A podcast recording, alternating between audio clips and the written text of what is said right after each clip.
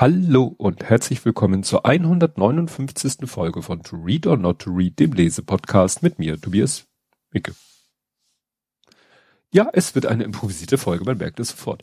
Ja, ähm, nix viel Spannendes seit der letzten Folge. Ich, ähm, ja, das Leben lebt so vor sich hin. Ähm, ja, wie ich eben schon sagte, das wird hier eine sehr improvisierte Folge. Ich erzähle das, erzähle ich das jetzt? Ja, ich erzähle das jetzt, bevor ich zum Buch komme. Ich habe irgendwie hier dieses, ich lese im Moment ein Buch, ähm, das wird noch lange dauern. Ich komme manchmal abends im Moment nicht dazu zu lesen, weil ich dann doch noch zu lange am Computer versacke. Es ist meine Schuld und dann ist es zu spät noch zu lesen. Ich hoffe, dass ich im Urlaub, der nämlich übermorgen beginnt, ähm, noch wieder Zeit, mehr Zeit finde zum Lesen. Und das ganze Kuddelmuddel äh, führte dazu, dass ich habe nach dem letzten Buch, das Buch, was ich heute bespreche, gelesen und war so am überlegen, hm, machst du daraus jetzt eine Folge, machst du daraus keine Folge? Und hatte das immer hier so liegen, hab's auch nicht vorbereitet. Ich habe jetzt keine Sendungsnotizen, das ist jetzt hier alles so aus dem Ärmel geschüttelt. Ähm, muss auch mal sein, das ist nur einfach so, dass ich dachte, äh, es ist jetzt schon wieder über einen Monat her, dass ich das letzte Buch besprochen habe und es wird vielleicht noch, wenn es mindestens zwei Wochen dauern, bis ich das nächste Buch bespreche. Und ich dachte mir, nee, dieses Buch ist doch, äh, sag ich mal, eine Folge wert, aber es wird halt eine etwas andere Folge als sonst. Mal sehen, wie sehr sich das äh, im Hauptteil bemerkbar macht. Und der Hauptteil beginnt jetzt, weil jetzt kommen wir zu das Buch.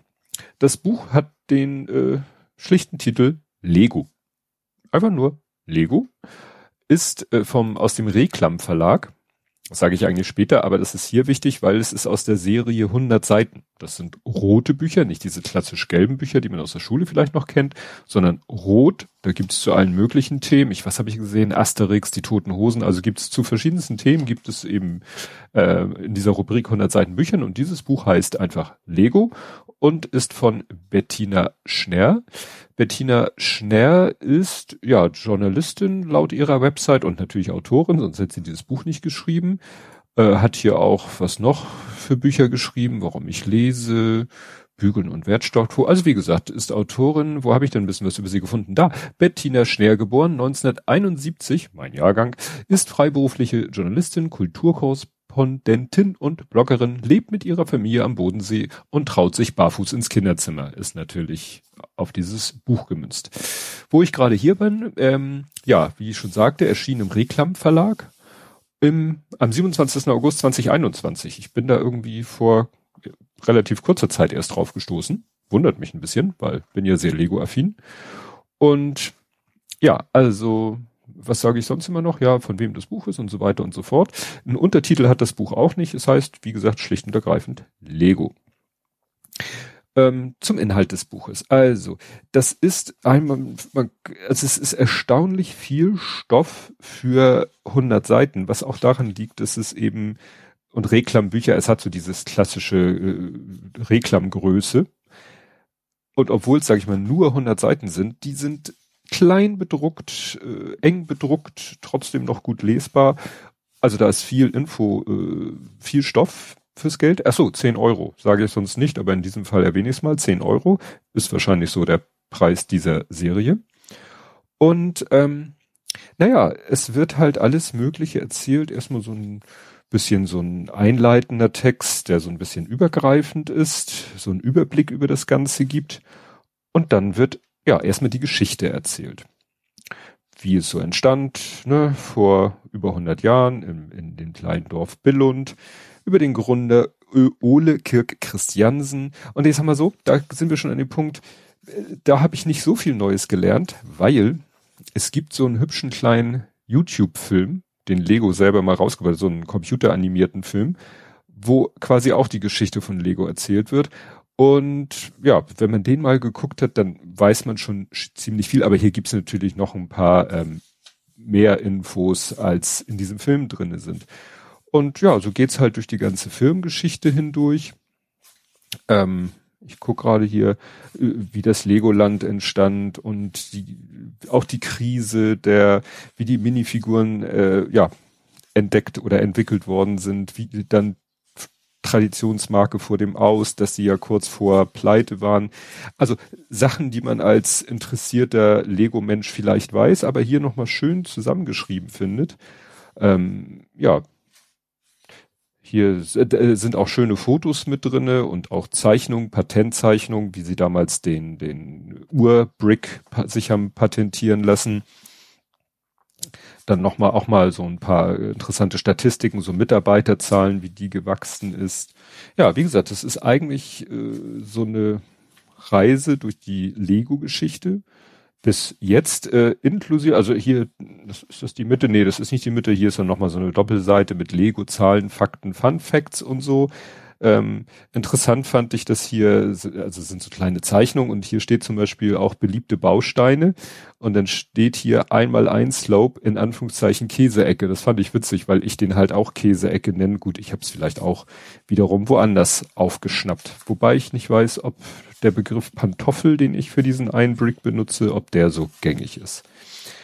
Ja, dann hier natürlich schon ziemlich am Ende das Thema raus aus dem Kinderzimmer, Lego für Erwachs Erwachsene. Da kommt natürlich dieses ganze A-Voll, Adult Fans of Lego Thema und ach so, und Mox und so. Es wird hier alles, also wirklich alles, was das Herz begehrt, wird hier ähm, erklärt, was sie schon immer über Lego wissen wollten und nicht zu fragen trauten. Das erinnert mich daran, dass ich mich noch jemanden anbieten wollte für ein Podcast-Gespräch über Lego. Okay. Ähm, dann äh, eine ziemlich banale Statistik, die zehn größten Sets, weil das geht da stumpf nach Teilezahl und da führt immer unschlagbar die Weltkarte. Gefolgt vom Kolosseum, dann allerdings, also ich sag mal so, Weltkarte ist natürlich banal, weil, ne, einmal eins Teile ohne Ende. Als nächstes komplex, wirklich komplexeres, dann das Kolosseum und dann kommt schon der Millennium Falken. Und dann kommt Schloss Hogwarts und dann witzigerweise zweimal der Taj Mahal, nämlich der von 2017 und der von 2008. City Gardens, Winkelgasse, anderer Millennium, kleinerer Millennium Falke, Ninjago City. Ja, also wie gesagt, so ganz witzige Infos kommen da auch noch raus. Dann, ach so, ja, Lego Movie wird auch noch ein bisschen was drüber erzählt. Den hat Ralf Stockmann neulich gesehen, hat er auf Twitter erzählt und fand ihn ganz gut. Ja, dann auch ein Thema, das mir irgendwo letztens auch über den Weg gelaufen ist, nämlich diese ja, Arbeit mit Lego. Also einmal, wie wird man denn äh, angestellter Designer bei Lego und äh, wie wird man denn zertifiziert oder dass es zertifizierte Lego-Modellbauer gibt. Da habe ich irgendwo auch mal letztens was gehört, gelesen, gesehen. Ich krieg's nicht mehr zusammen. Das war einer, der wirklich im Auftrag von Firmen Lego aus Lego Sachen baut. Ne, was weiß ich, ein Firmen-Lego in riesengroß aus Lego-Stein oder so.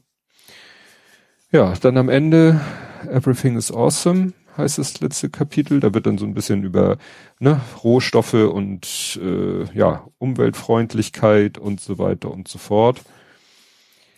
Ja, also es und zum Schluss noch mal ein kleines Lego-Lexikon, fand ich auch ganz süß. So äh, interessant fand ich, dass die erste Abkürzung ist ABF.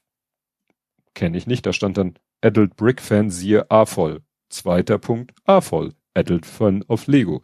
Erwachsener Fan von Lego. Äh, Burp Big Ugly Rock Piece, das kannte ich noch nicht.